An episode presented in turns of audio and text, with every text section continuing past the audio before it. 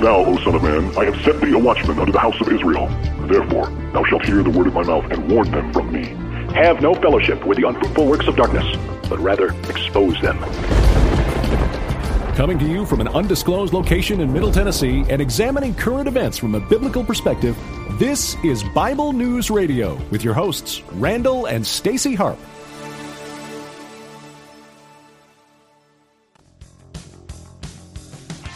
Hello, people. How are you? Are you good? All right, hey, this is Steve Taylor, all right? Whatever happened to sin?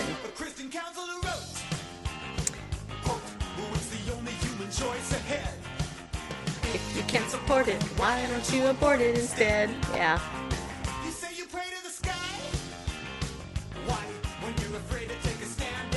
Good point.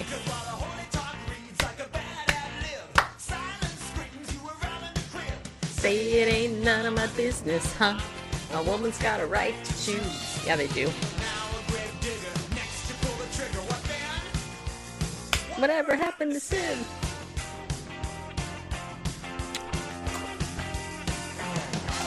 Alright, put my smooth muscle hand thingy away. I heard the Reverend say, Gay is probably normal in the good Lord's sight. Jesus never stated what's right. Yeah, he did. Uh.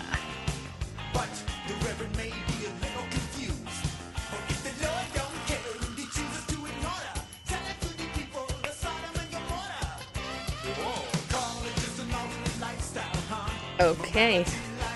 Yep, that's what we're going to talk about.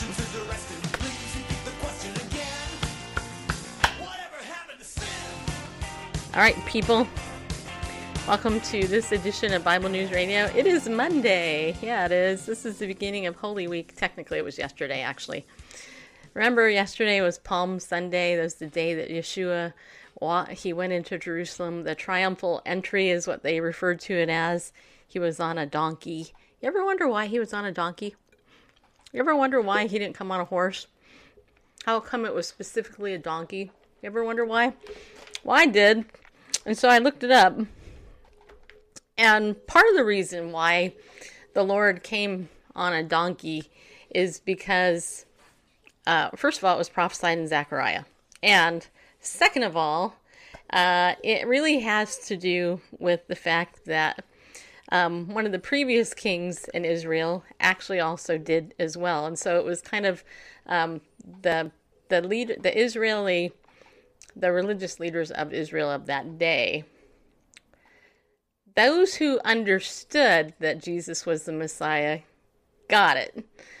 Those who didn't, didn't. And it was really an interesting fulfillment of Scripture where, um, well, and we see that we see this often, right? We see these dual, dual, um, I forgot how what the exact term is, but it's basically where, where Jesus fulfills one part of the Scripture the first coming, and then the second part he fills at the second coming. And the religious leaders of that day didn't understand that he was coming back twice, just so you know. anyway, so Palm Sunday is a really special day for me personally because many years ago in the early 80s, when I was in high school, my girlfriend, uh, Gail, who was my friend in, in choir, um, she invited me to church for the first time on Palm Sunday, and I remember it like it was yesterday. Um, it was Victoria Community Church. No, Victoria was it Victoria Community or Victoria Avenue Christian Church? Anyway, probably Victoria Avenue Vic- since uh, that's the street it was on. Victoria Avenue Christian Church. I think that was the. Can you hear no, me? no, no, no. It was the big church. Okay. It wasn't the one that I went to. Anyway, I th- this was a huge. It was a mega church. I didn't realize it at the time, but anyway, yeah. Anyway, she invited me to the church, and I remember they said, "Hey, if you're a visitor, you know, stand up. We want to give you a gift." And I was like, "Yeah." Yeah, I was. So anyway, long story short, I stood up and and they came over. They gave me this pack with a pen. I was like, "Yeah, I got a pen. Woo, scored." I, I mean, I was only a kid, man. I'm I was like 14, 13 years old. But it was Palm Sunday. It was really cool. It was the first time I had heard that message. And 30 something years later, I still get to declare it here from the internet. Who who would have thought that many years ago when I was just a teenager that God would give me the opportunity to be speaking to the world or whoever decides to show up on the internet. I wouldn't have. Yesterday, I had a stressful, well, I was emotionally kind of eh yesterday. We found out one of our friends' sons had committed suicide earlier in the week, and um, I have to say that, um, you know, kind of puts a damper on your day when you find out somebody you loved lost their son.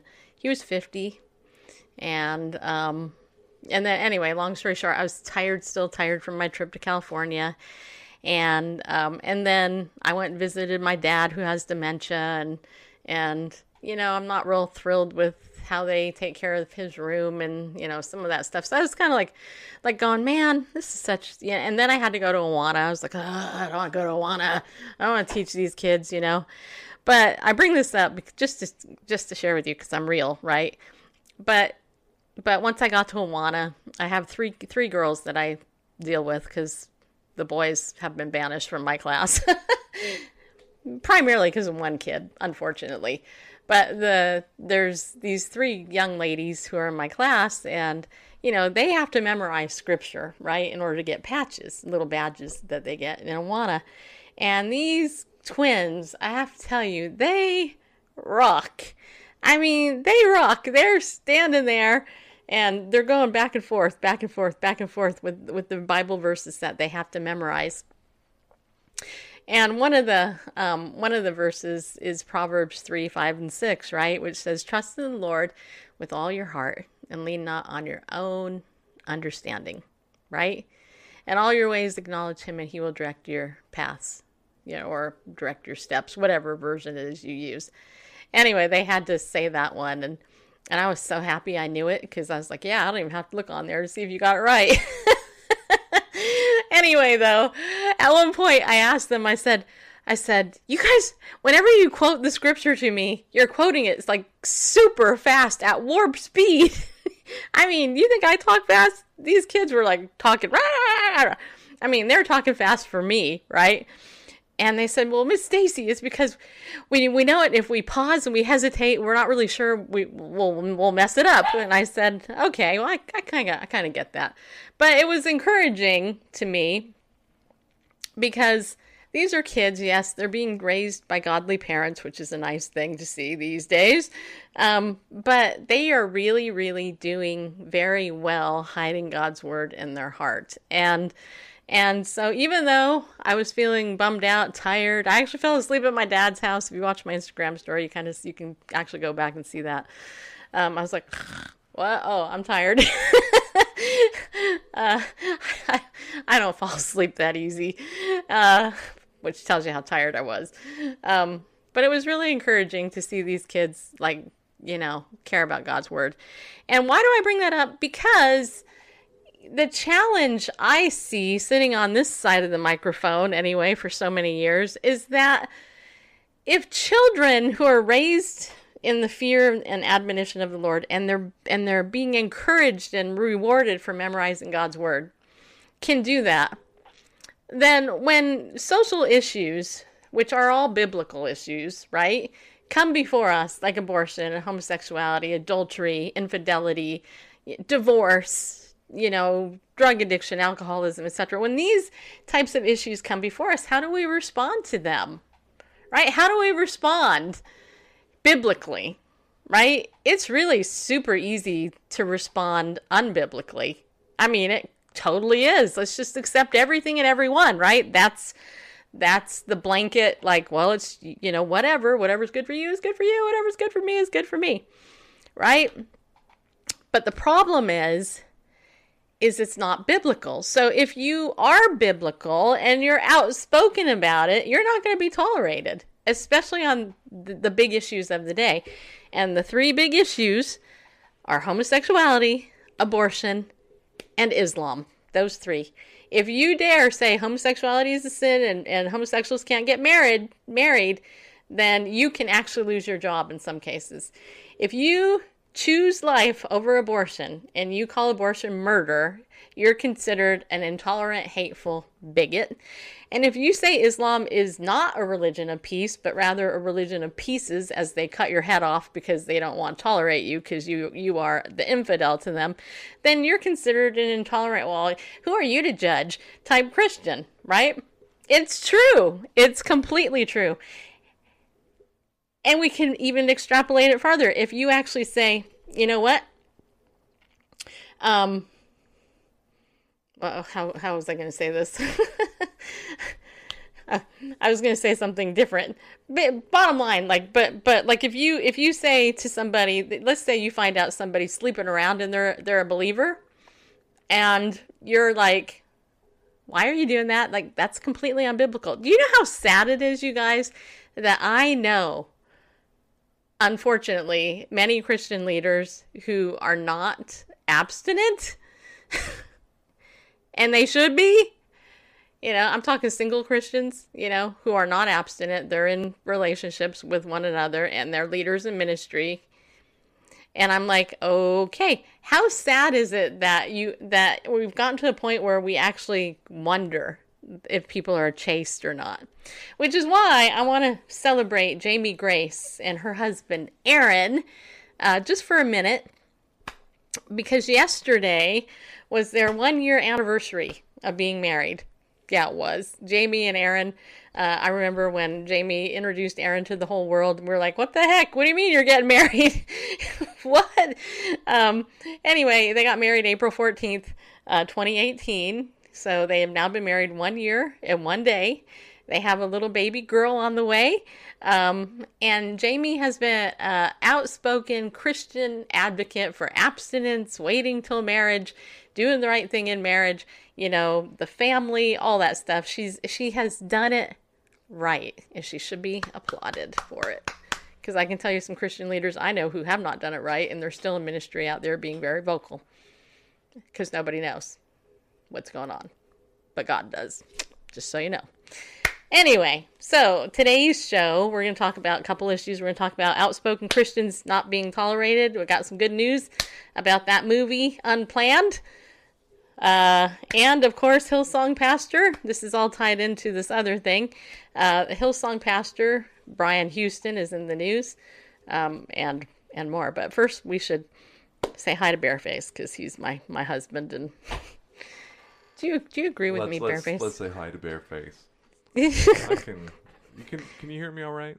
Want me to turn you up? Maybe. I mean, you you're louder than I am in, my head anyway. How is that? Is that that good now? I, I can live with that. Yeah. Mm-hmm. Okay. I'm going to share this that way. I'm going to share again. People, thank you for sharing. Hello, Bear. Believer in what? Not allowing your child to choose gender. Okay. Oh, okay. Gotcha. All right, let's see. Hard things, and you are here with us. Okay, yes, I am. A, re- a regular king would come in on a horse with jewels. Jesus humbly came with a donkey. Yes, yes. Okay, I'm seeing your comments. Okay. Yes, well, Jesus asked for a donkey because it was prophesied that, that he was going to ride in on one. I mean, that's the big reason right there. But also, I think it was Solomon who also when the kings went in Israel, they rode in, they were riding also on donkeys as well there in Israel. So it's it was just part of the culture of that day. But anyway, let's look at this article. Okay, outspoken Christians will not be tolerated. This is over on barbwire.com. It's, and this is written by Bill Muehlenberg, who's a very outspoken believer, actually. So, says here, well, that didn't take long for daring to share some scripture passages on his own social media page. Australian rugby star Israel Folau, I'm not sure I'm saying that right, but I tried, uh, has been given the boot, all in the name of tolerance and inclusion, of course, as one report puts it. Israel Folau is set to be sacked. That means fired following his social media post on Wednesday night, leaving the Wallabies preparations ahead of September's World Cup in chaos.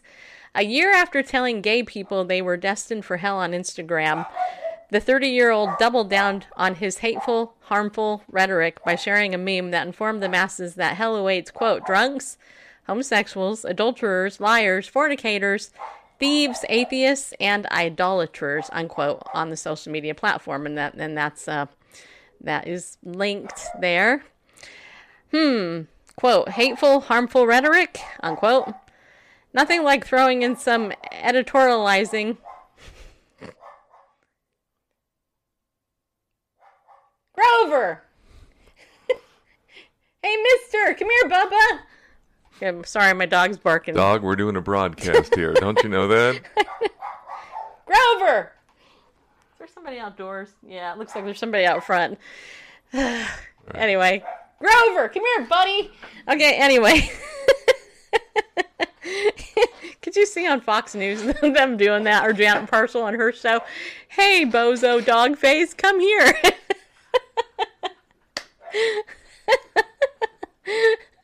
All right, anyway. Hold on a minute.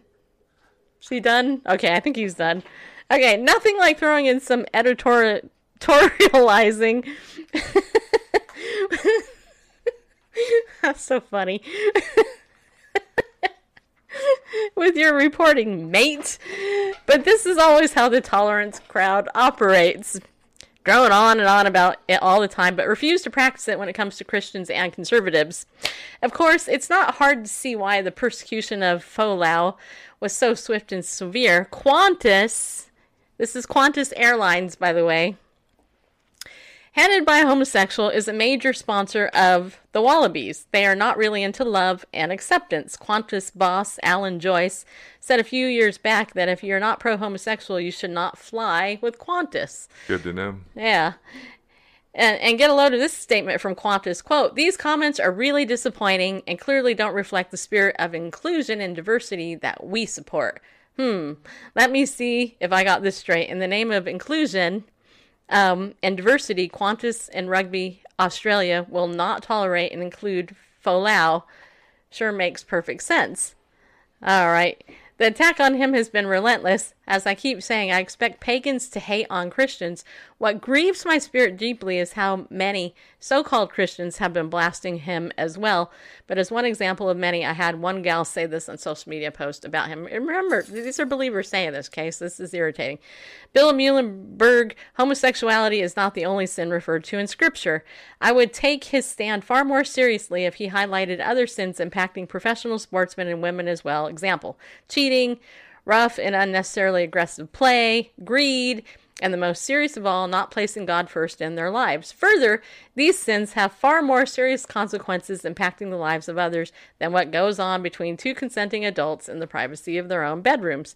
To which Bill replied, Thanks, but you obviously did not even bother to read my article nor the remarks of Folau. Had you actually done so, instead of offering us your knee jerk reaction, you would have seen that he did exactly that. He highlighted a whole bunch of sins. He mentioned an entire list of sins, not just homosexuality. Indeed, he simply quoted a list of sins from Scripture. But what has bothered me far more than these clueless Christians or all the Christian, quote, leaders, unquote, who have come out to attack him and rebuke him. This I find so very worrying. One online Christian magazine asked a bunch of these leaders what they would say to Folau. Most of their replies were really rather appalling. Most accused Folau of being unloving and judgmental and ungracious and condemning and reckless, the very same things most non Christians call Christians when they seek to share biblical truth. One spoke of Folau's clod hopping use of the Bible with verses ripped out of context and lists of sinners bound for hell without any sense of the broader story, distorts the core message of the text. Hmm. He simply quoted some scriptures which speak to the situation at hand, and such people are not sinners? You mean Paul was wrong? Hmm? Really? So, why do I suspect that some of these leaders would condemn the prophets, Jesus, Paul, and Peter, for the way they shared the truth and evangelized? Why do I suspect that some of them would think they have a better grip on these matters than they did? Brian Houston, just saying. And all this, despite what Folau has actually said, the stuff the lamestream media and clueless Christians do not want you to be aware of, he recently wrote some pieces seeking to explain his stance. Let me quote from some of it, okay? So this is the guy that got fired. This is what he actually wrote. People's lives are not for me to judge. Only God can do that. I have sinned many times in my life. I take responsibility for those sins and ask for forgiveness through repentance daily. I understand a lot of people won't agree with some of the things I'm about to write. That's absolutely fine. In life, you are allowed to agree to disagree. But I would like to explain to you what I believe in, how I arrived at these beliefs, and why I will not compromise my faith in Jesus Christ, which is the cornerstone of every single thing in my life. I hope this will provide some context to the discussion that started with my reply to a question asked of me on Instagram two weeks ago. I read the Bible every day. It gives me a sense of peace I have not been able to find in any other area of my life. It gives me direction. It answers my questions. I believe that it is a loving gesture to share passages from the Bible with others. I do it all the time when people ask me questions about my faith or things relating to their lives, whether that's in person or on my social media accounts. I have tried to live my life in God's footsteps ever since. I follow his teachings and read the Bible all the time in order to learn and become a better person. Since that happened, I have been at peace and enjoyed life with an open, honest heart, which is why my faith in Jesus comes first. I would sooner lose everything friends, family, possessions, my football career that's soccer, just so you know the law and still stand with Jesus than have all those things and not stand beside him. Don't you love that? I do.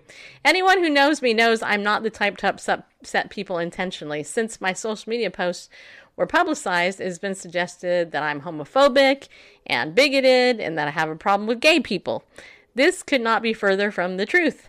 I fronted the cover of the Star Observer magazine to show my support for the Bingham Cup, which is an international gay rugby competition for both men and women. I believe in inclusion. In my heart, I know I do not have any phobia towards anyone. I, for one, support Israel and am praying for him. I will ignore the legion of armchair critics and keep seeking to encourage him. That does not mean I would do everything the way he has done it, as I wrote in my earlier piece, and this is Bill again, the author of this. But I applaud his courage and his dedication to Christ. And yes, it is a loving thing to do so, to warn the sinner about his fate and to urge him to run to Christ. Sorry, but give me one courageous, albeit imperfect, Israel Folau instead of a thousand of his milk toast critics any day of the week. God bless you, Israel. Uh, as seen here at CultureWatch, posted with permission. Okay, I didn't probably have to read that part, but but anyway, I love that, and the reason I love it is because first of all, it's an example an example of a bold Christian. Second of all, when you look at Brian Houston, who is a pastor of one of the biggest churches in Australia, if not the biggest, Hillsong, who I actually had the opportunity to interview on my show. And I was going to interview him, uh, but the interview fell through, and I'm really glad that it did because um, because I don't support Brian Houston and what he he does. So let me read the article over here now um, titled Hillsong Pastor Says Christians Shouldn't Judge Homosexuals, God is God of Love, Acceptance.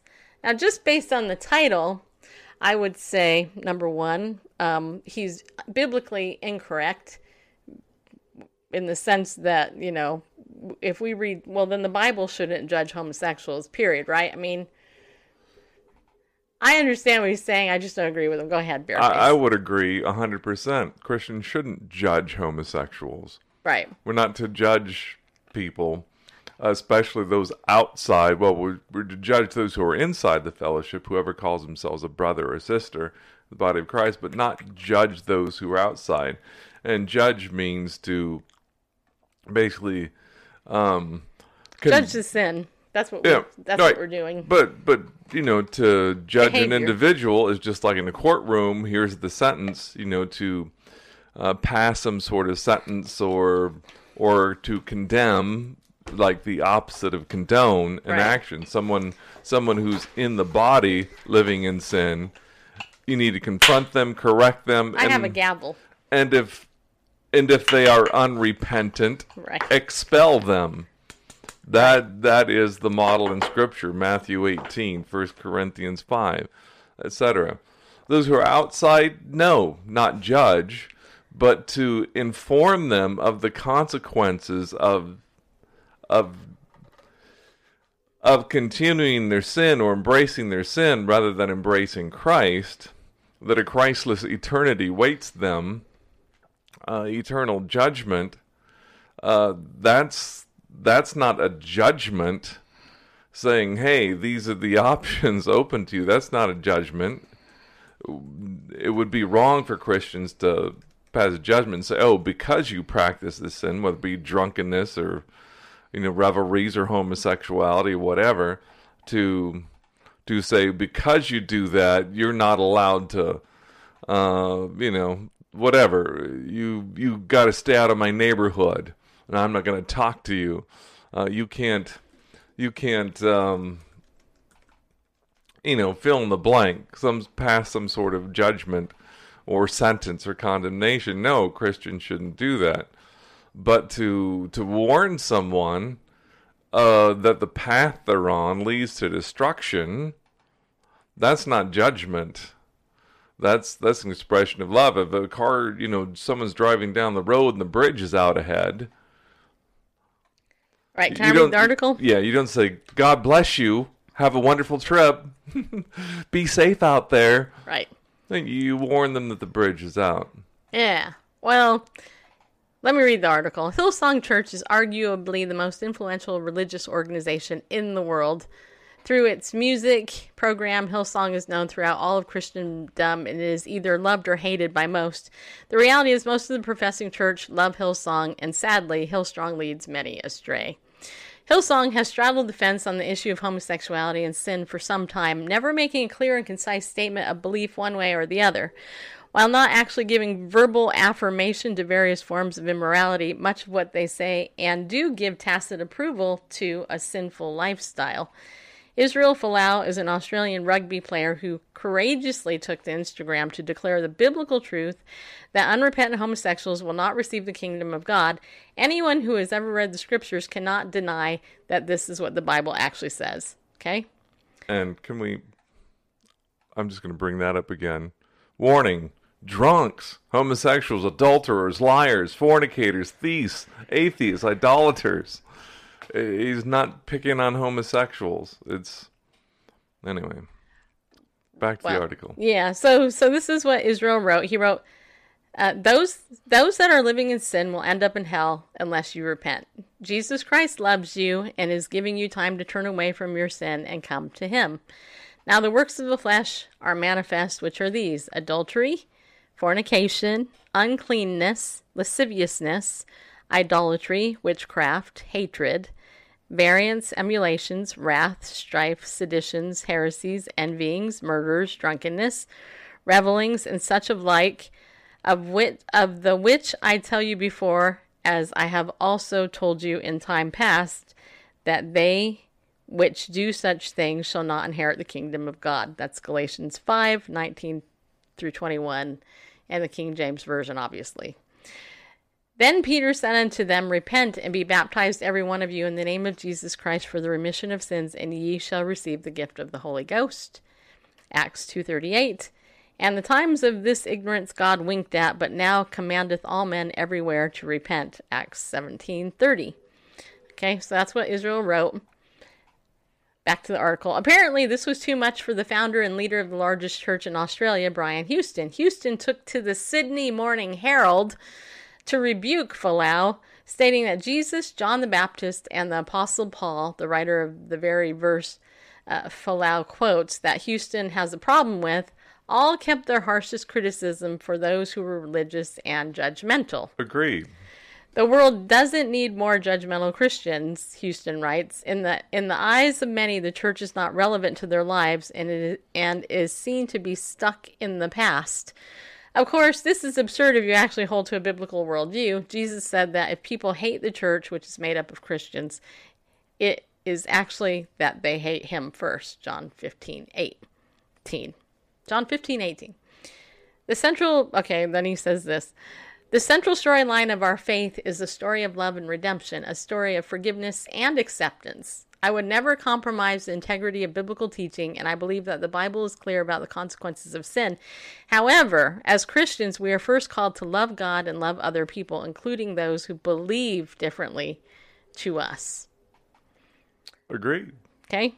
So, the author of this article says this is exactly antithetical to what the scripture teaches. To differentiate between love and truth is an artificial distinction. Essentially, what Houston is saying is that we should love people enough to keep the truth about their sins to ourselves. What Houston is actually doing is the most hateful thing one can do.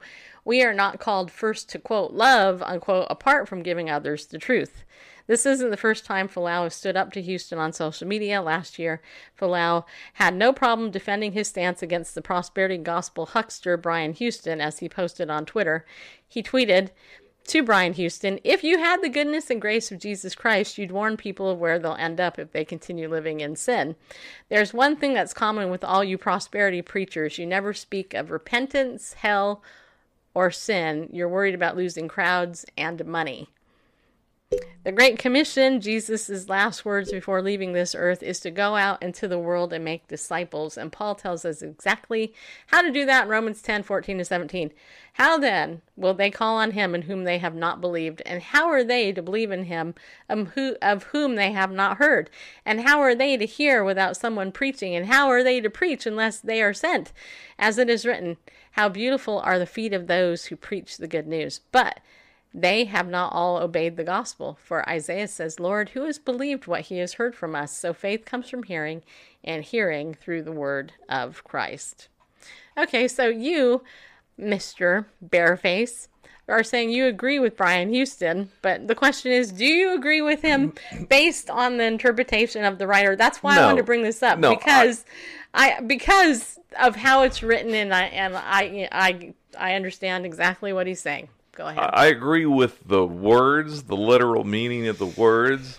You, like he's quoted here, Brian Houston is quoted as saying, The central storyline of our faith is a story of love and redemption. Indeed, it is. Yep. A story of forgiveness and acceptance. Indeed, it is. God demonstrates his love toward us, and that while we were yet sinners, Christ died for us.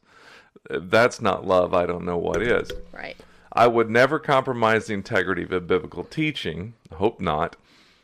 I don't know enough, haven't heard enough of his preaching to know. But he says, and I believe the Bible is clear about the consequences of sin. Indeed, it is. I wholeheartedly agree with that. However, as Christians, we are first called to love God. Yes. Mm-hmm. Yeshua said the first and greatest commandment is love the God, love God with all your heart, soul, mind, and strength. And the second is like it to love your neighbor as yourself. So we're first called to love God and love other people including those who believe differently to us. Agreed. Um, but the fact that it's couched in this rebuke of Israel Folau, there you go. Then that's he. He was never judgmental in his writing. He didn't say, "You despicable sinner." You, you know, you're this, you that. I'm never gonna do this. I, I hate you, and I'm there's no condemn. There's not a judgment there. It's it's a warning in love. Those who practice such things will not inherit the kingdom of God. Um, again, you know the, bridge is out ahead. Do you tell the drivers passing by, you know, have a pleasant trip, or do you let them know that the bridge is out? It's not condemning. Uh, and this graphic, I'm going to put that up again.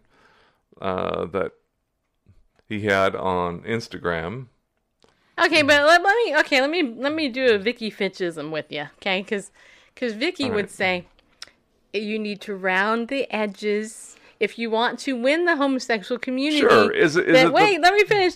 You have to, you have to be a little bit more soft and gentle. What's what's wrong with having an unrepentant homosexual come into your congregation and listen to God's whoa, whoa, whoa, word? Whoa, whoa, no, no. I there's, mean, there's there's the the because, congregation because is the, not wait, a place wait, wait, for because, unrepentant anyone. Because the church should be all inclusive and everybody is welcome into the church that's how we're going to win these unrepentant homosexuals, lesbians, gays, and bisexuals and transgender people and pedophiles and stuff. I would say, well, you need to read the scriptures. The the the congregation, the assembly, the ecclesia, the called out ones is what it means. But that's in the Greek is is a place for those who have believed and received Yeshua But- as Messiah, Jesus Okay, as the Christ. It's not it's not inclusive for anybody that believes anything and Okay, does but anything. suppose you're you know you're a homosexual, right?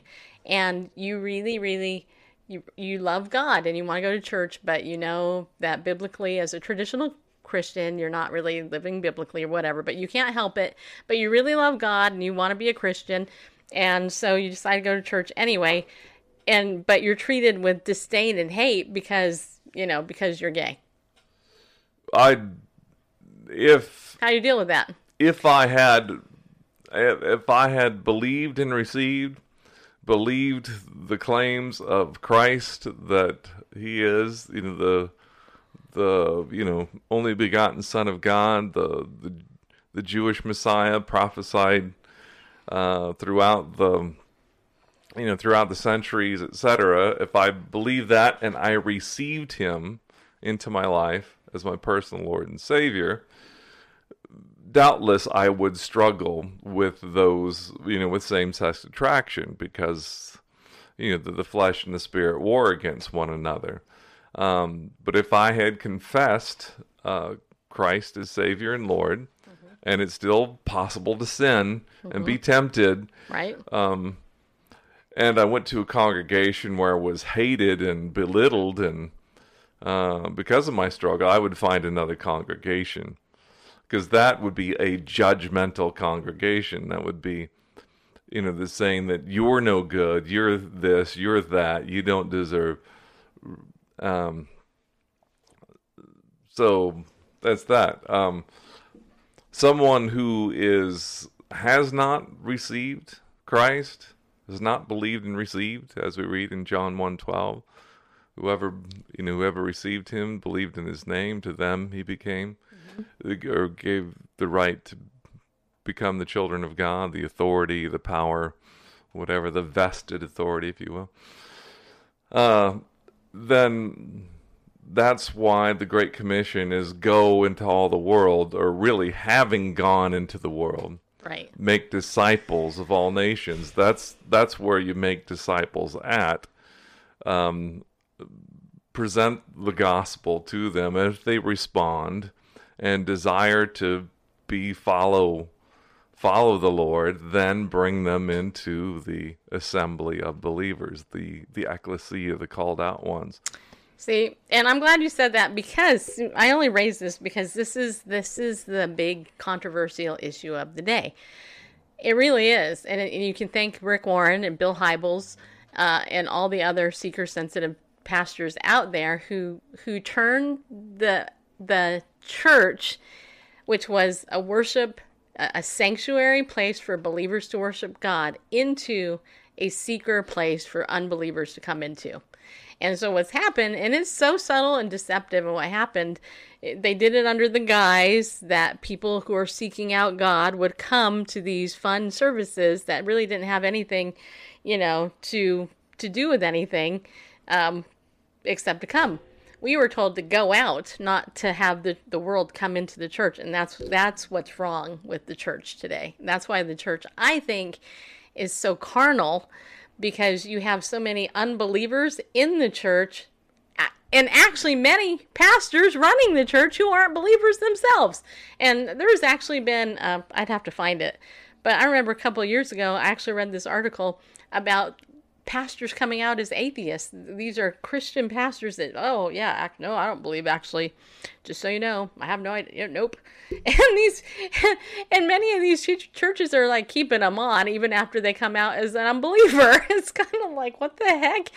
It's like it's like there's this unbeliever pastor underground. You know, it's like. It's like Well, we like we like their preaching, so but wait, hold on. and they're such nice people. But you might as well. somebody's not agreeing with you. Hold on, I'm gonna write, read the comment. And there's a comment over there on Twitch. I want to. Okay. So, um, is it? I think it's Rob. Ron. Rob. Rob. Yeah, Rob. Hi, Rob. Okay, so Rob says you're not saying that these people aren't welcome in the church. I hope. Law. And then, um, oh, I don't agree with Randall there. My church is open and invites everyone. You are saying that everyone that enters the church door must be a believer. Uh, what I'm saying is is that the traditional church sanctuary is a place for believers to worship God. And actually, we're going to get into that in just a second with the Holy Week thing. Um, but God's house is a house of prayer, right? I mean, that's what it should be, right? That's what He set it apart to be. He called His house a house of prayer. And unbelievers do not generally engage in prayer, that's one thing, or worship of God. So they would be totally uncomfortable in a real house of God, in my opinion, right? The Bible says to go out therefore into the world, not bring the world into the church, and that's what I have a problem with. Yeah, should there be a bouncer at the door and ask for your, you know, are you a certified baptized, you know, Christ believer tongues person, you know, card to come? Well, if if you're in the underground church in China, um, access to the congregation to the assembly is very difficult. You got to be in the know to know about where they're meeting in the first place, and they're pretty particular about who comes in, you know, for their own safety. But here in the Western world, no, not have a bouncer at the door and bar the doors and ask for the secret password or handshake, you know, to get no, the, the door should be open. That would be the Masonic Lodge, by yeah. the way. anyone who wants to, anyone who happens to come in and wants to come in, I think that's why it's a good idea to give uh, an altar call, if you will, you know, a gospel, because there may be someone there. Maybe they've even attended church. Even for, though altar calls are not in the Bible either. So, I know. Just so you know. But even you know, even there may be someone sitting on the pew that's been attending church all their lives but have never made a confession of faith, have never made a uh, actually a commitment uh, to or never been baptized even. Right. So that blew me away. I had some friends like I, they were Christians. I'm like, you guys never been baptized? You been what? You were raised in the church and you were never baptized? Yeah. Oh my gosh, that's like yeah. So still, no, I don't believe in barring the doors to outsiders, but I don't I picture that. But I don't. Randall blocking the door. No, you can't come in. But I don't condone advertising and inviting unbelievers in. Come on in. We've got this murder mystery dinner theater. Come on in. We've got the same old, you know, music that you like out there, you know, with the same pyrotechnics and all that. Come on in. Oh, we've got a great coffee shop. Come on in. Uh, come on in we'll you know we've got great you know babysitting here. Come on in we've and doing all these things to invite that's what the harvest crusade is for. Exactly is going out into the world that's and what the harvest that's what exactly. crusades were for. That's what revival tent meetings were for exactly. was to invite the people to those meetings. Greg greg laurie has it you know just in case you don't know who he is greg laurie is the pastor of harvest uh, christian fellowship in riverside california. Anyway Spot and, on, but yeah, yeah, so no bar, you know, you know, bar and lock the doors. No, so but Rob, don't make an overt invitation and try to make it unbeliever friendly. Right, and that's see that's where the thing is. Okay, so Rob is saying, I belong to an inner city church. We walk the city streets and invite people. Many have been saved. That's great. Oh, and then Sean says only members can receive communion at our church, but can hear the message. Well, well, yeah. I mean, if uh, if an unbeliever, why would they want to take communion if they're not a believer? So, I mean, so that kind of makes sense. I don't agree with church membership either, to be honest. I, I don't. I don't like the denominationalism personally. That's just me. I just became a member of a church after being at that church for five years. Uh, not because I really wanted to become a member, but because we kind of felt like we should, even though, you know, and I even told the pastor, I said, every time I become a member, I get thrown out of a church. I don't know why that is, but, uh, and you know that's not true. No, not not really, but it just you've you've never been thrown out of a church. Well, maybe no, I was thrown maybe out of once, one church once, before I met you. yeah, you made me clean again. oh, I about that. All right, okay, so it's a controversial and it's an emotional subject because the church has changed how what it's about, right? I mean, the church doesn't make disciples anymore, really, um, and all that. I mean, that's the big. That's the biggest job of the church is to make disciples, and it really doesn't do that. So, um, over anyway. over on Twitch. Oh. Um, William White 945 says, "Hey, a long-time viewer here. I just want the. I don't think he's there anymore. I don't know if he's there or not. A long-time viewer on he Twitch. Says, he says a long-time viewer here. Maybe just came over to Twitch anyway. Uh. I just want to ask what your opinion, what you opinion on conversion therapy. Okay, okay, my opinion. Okay, well, how do I say this in a short way? Okay, here's what I'll say. I'm a marriage and family therapist by training. My master's is in clinical psychology. When I finished 3,000 hours of training and five years of my internship, okay, it took me five years to do that because I did it part time.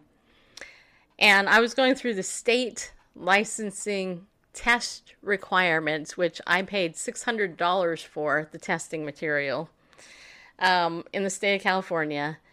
And there were no questions that allowed me as the therapist to answer that if somebody came in struggling with same sex attraction, that I could say that they could change. When I saw that, and I saw that going down the pike, that basically me as a licensed therapist in the state of California was going to have to affirm anybody who wanted, uh, who who was already identifying that way and they wanted change, I would have to say, well, you know, you really don't have to change, you know, and really, it's not my job to change. You know, you should just feel comfortable with yourself where you're at.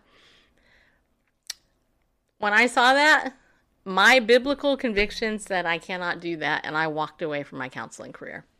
Took me 18 years to earn that degree, and no, 13 years to earn the degree, five years to earn the hours, uh, to get licensed in California. And then, of course, I moved to Tennessee, which I'm not licensed here in the state of Tennessee. So I'm not going to do all those hours again here and get licensed because now 17 states have on the books because of the, the people for whatever reason ignorance stupidity willful dumbness whatever uh, have basically banned uh, people underage minors anyway from from getting help with unwanted same-sex attractions. So so-called conversion therapy, the way that it's been promoted in the liberal media and the way that it's been marketed in the liberal media is nothing but a lie the way that they've marketed it.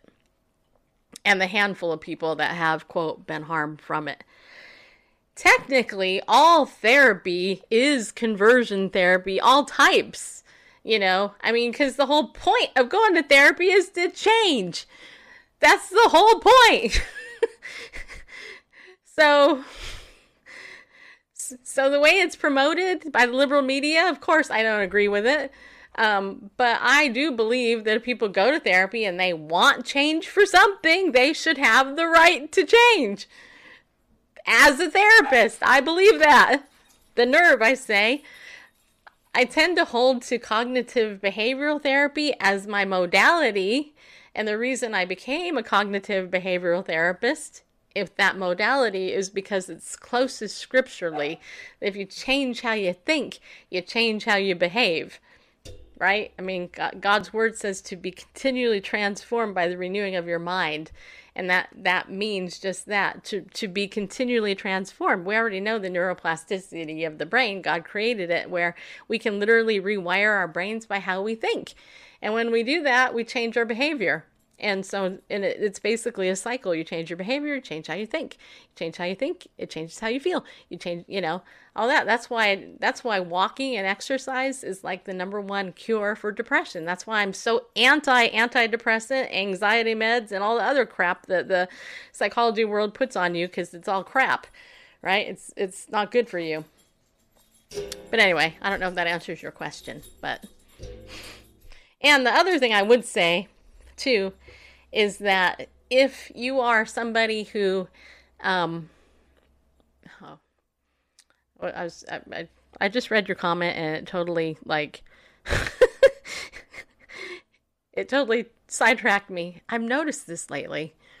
I get sidetracked very easy. Um Oh, yeah, that's what it was. Here's the other thing. The the American Psychological Association is in the gay lobby's pocket, okay? And here's the thing they don't publish or promote all research. And so all the so-called psychological research that you you get access to is not all the actual research that's actually out there. If you want to actually see research published by conservatives and Christians and people who actually have done other research, you got to go hunt and peck for it somewhere else. You're not going to get it through the APA because they're bought and paid for with the homosexual lobby. So, and and I actually have friends who are liberal. Um, and they're in the field and they don't even like how politicized the, the American Psychological Association is. And it's not just me. I've actually been to one of their conferences and I can tell you um, that, yeah, it, it's, it's political. It's, pol- it's political. But anyway, nobody talks about that though, which drives me crazy. Okay. So our um show here, I got good news, but there's two other things we got to cover. Yeah, the American Medical Association is too. All right, so let's see here. Dr. Caroline, yeah, Caroline Leaf is great. I have her book. I have no idea who started started the fire in Paris, and I'm not talking about it because everybody else on Periscope is. If you actually want to go ahead and learn more about the fire in Paris, go watch some other channel. Just so you know. Because when I logged in, there were six other Periscopers talking about it. And the Drudge Report is talking about it. That's not why I'm here. Okay, anyway. Um, okay, so Ariel Ministries is our is our sponsor. Uh, if you guys haven't gotten um, you, anything from them lately, you should go over there, ariel.org. Uh, we have a brand new book out. I forgot what it's called.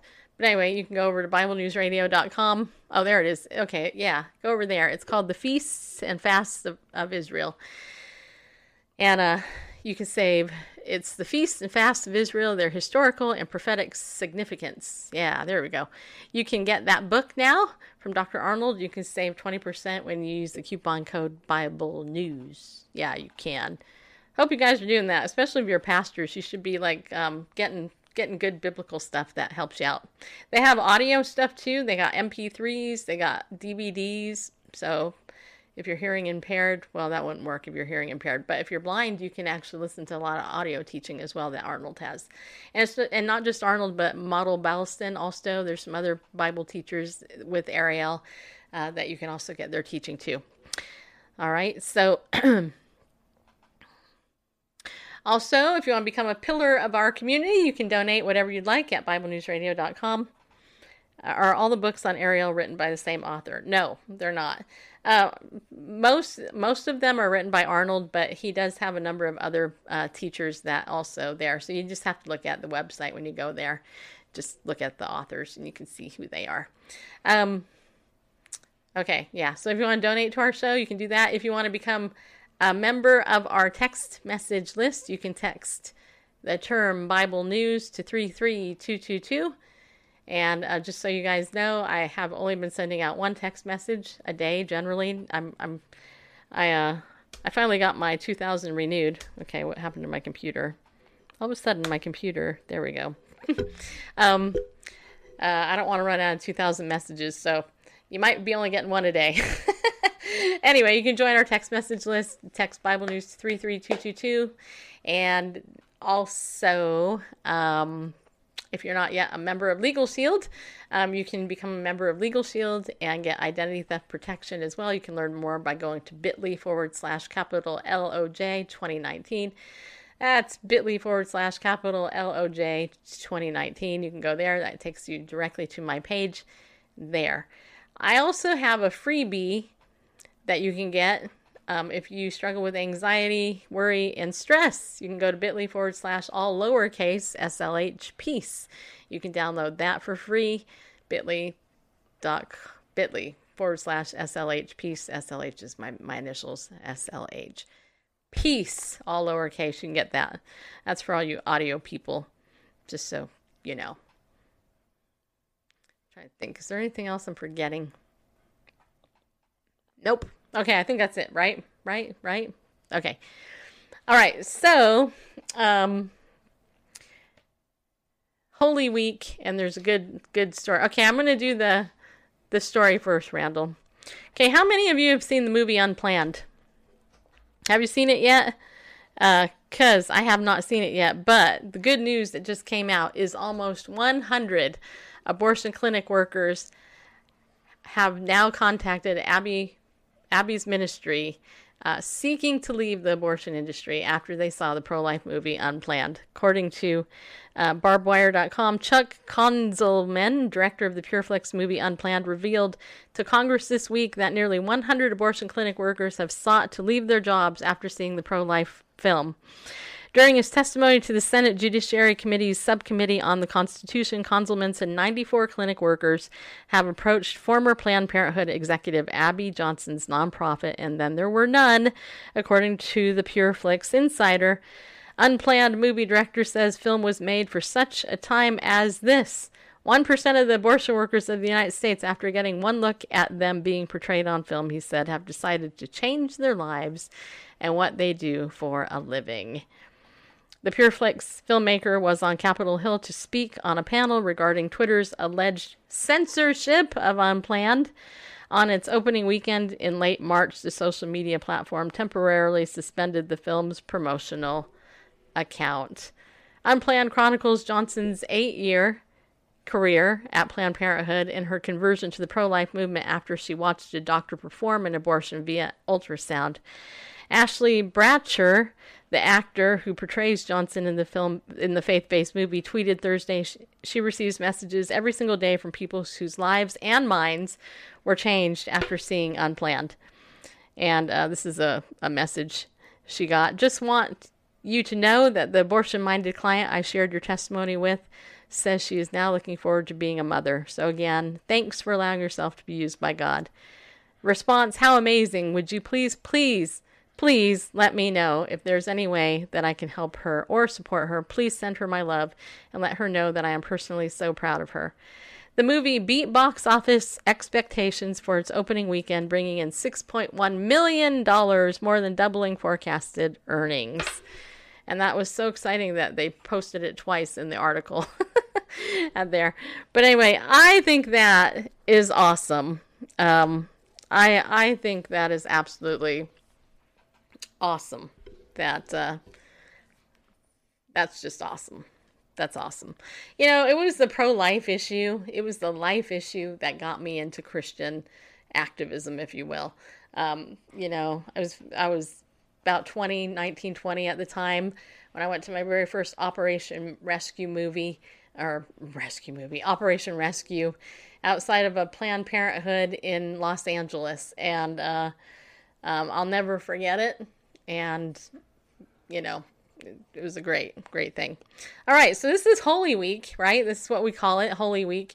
Yesterday was palm sunday where we remember the triumphal entry. Today if we're going through the gospels and we don't have time to actually go through the gospels but i will say that today what what will have happened in the week holy week is that jesus cleared the temple. Um, and i will say that that um, you know he he was upset because of what the money changers were doing inside the temple. And i believe today he would do the same thing if he was here. He would walk into a lot of our churches and temples and declare the same thing. He would say the scriptures declare my temple will be a house of prayer but you have turned it into a den of thieves. That's in luke 1946 and then he stayed in bethany again probably at the home of mary martha and lazarus and um, and all that. So let's let's read from Mark chapter 11. I'm gonna I'm gonna pull that up really fast. Okay, let's see here. Mark chapter 11. We'll read the shortest one. Randall, since we're almost out of time. Uh, let's see here. Mark 11. Mark 11. Let's see here. Mark 11, 15 to 19. Let's see here here. I like the New American version. Okay, it's 15 to 19. It says this. Um, then they came to Jerusalem, and he entered the temple and began to drive out those who were buying and selling in the temple, and overturn the tables of the money changers and the seats of those who were selling doves. And he would not permit anyone to carry merchandise through the temple. And he began to teach and say to them, Is it not written, my house shall be called a house of prayer for all the nations. But you have made it a robber's den. And the chief priests and the scribes heard this and began seeking how to destroy him, for they were afraid of him, for the whole crowd was astonished at his teaching. And is that the farthest I should go? No. Verse 19.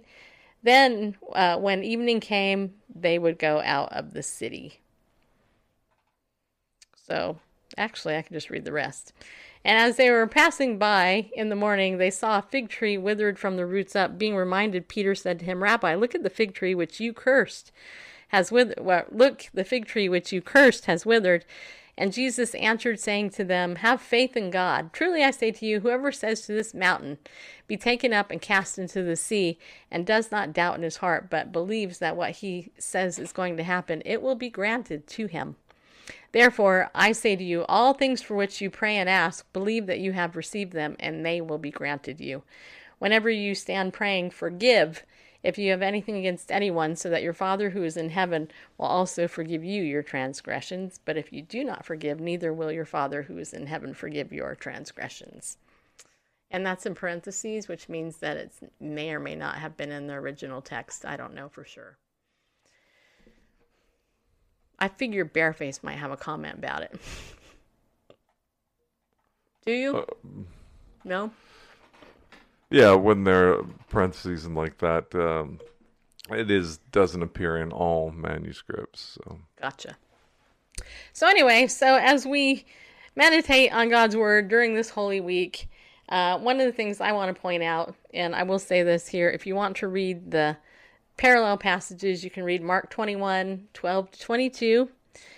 Uh, I mean, Matthew. Matthew 21, 12 to 22. Mark 11, 15 to 19. Luke 19, 45 to 48. And John chapter 2, verses 13 to 17. You'll get the full picture of what happened there. And one thing I pointed out is that when Jesus um, did that, you know, he overturned the, the, the tables and all that, the real followers worshiped him when that happened.